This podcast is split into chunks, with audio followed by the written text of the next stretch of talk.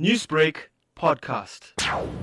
I think because I've been born into family of music and giving youth especially the opportunity to perform throughout the country and, uh, you know, giving them uh, incentives and a group, uh, there will be nine students that will be leaving uh, for Mauritius in 2019 for the Mahasivaratri. So the age category is basically from uh, 7 years to 15 years. So I've been uh, changing and shaping the youth's future through music. So a lot of incentives that were given to them. So it has uh, really taken into uh, the appearance as well that bought into this. And as a result, there's an influx of uh, students from uh, not only in Chatsworth and the surrounding Durban, but uh, from Maritzburg as far as down, going down to the south coast, uh, Umkomaas and Umzinto, the learners come on a Friday. Advanced students coming during the course of the week in the evenings to uh, to learn. So, I think uh, because of um, uh, being proactive, uh, not only in the music and in the cultural field, but also in sport as well, this is the fourth consecutive year that you are a recipient of this prestigious award.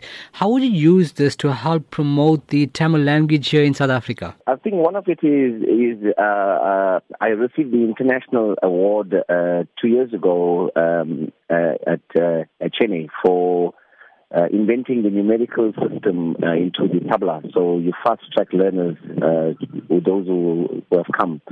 And uh, there are many other projects that my students are busy with at the moment uh, where they are going to uh, uh do it in various languages.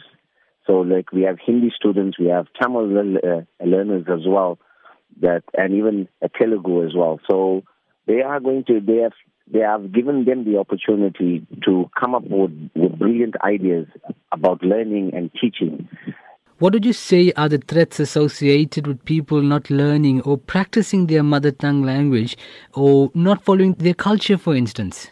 A person that do not know the mother tongue, they are lost because one dream, especially with an Indian, must must always uh, the dream is to go to the motherland. And to go to the motherland and to learn uh, to speak in your mother tongue is one of the greatest achievements so it goes together with your traditional value, uh, your, your traditional values, your morals, uh, all of it.